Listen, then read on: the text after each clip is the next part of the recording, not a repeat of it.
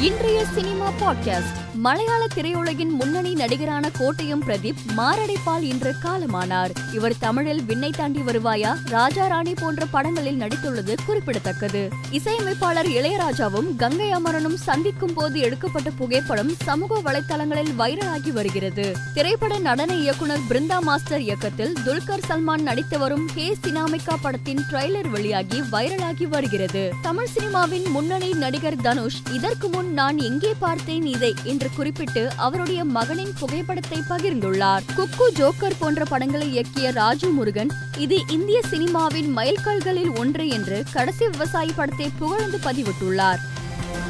மேலும் செய்திகளுக்கு மாலைமலர் டாட் காமை பாருங்கள்.